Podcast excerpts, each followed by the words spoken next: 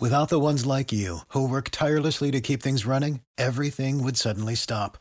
Hospitals, factories, schools, and power plants, they all depend on you.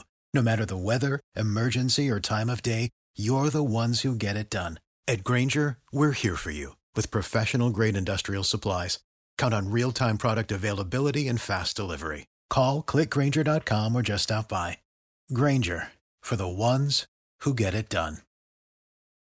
The tornado warned storm rolled through southeast Duval and North St. Johns County, leaving behind some pockets of damage. Thankfully, no injuries or fatalities to report. Live team coverage takes us out toward Bartram Park in the Greenbrier area, just off Bartram Park Boulevard and I 95, where it's possible that a tornado uh, did touch down very briefly. Action News Jax Logan MacDonald hearing from folks who have been uh, working through the night to try to uh, clean up some of the damage. Logan, what are you seeing? Yeah, there's quite a bit of damage out here. First of all, there's a bunch of trees just kind of blocking the roads inside of the subdivision here.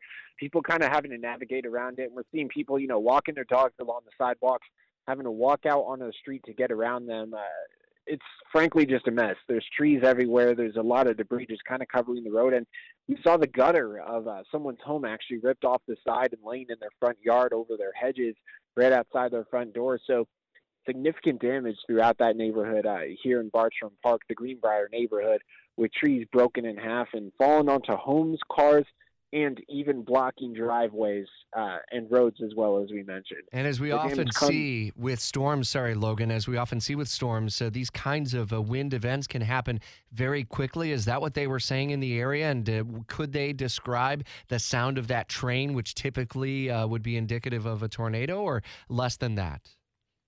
So uh, when we were talking to neighbors, they did say they, you know, heard a big sound, kind of wind like a tornado sound. That is something that we were kind of told um, by neighbors here. And then they say they just opened the door a few minutes after and really saw all that debris just scattered around the neighborhood. So it was something that hit really quick. With, of course, the first alert weather team saying there were gusts 60 to 70 miles per hour, possibility of tornadoes.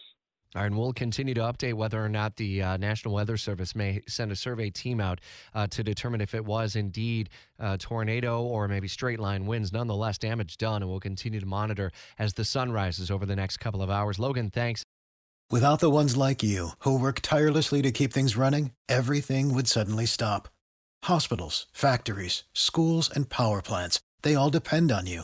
No matter the weather, emergency, or time of day, you're the ones who get it done. At Grainger, we're here for you with professional grade industrial supplies. Count on real time product availability and fast delivery. Call clickgrainger.com or just stop by.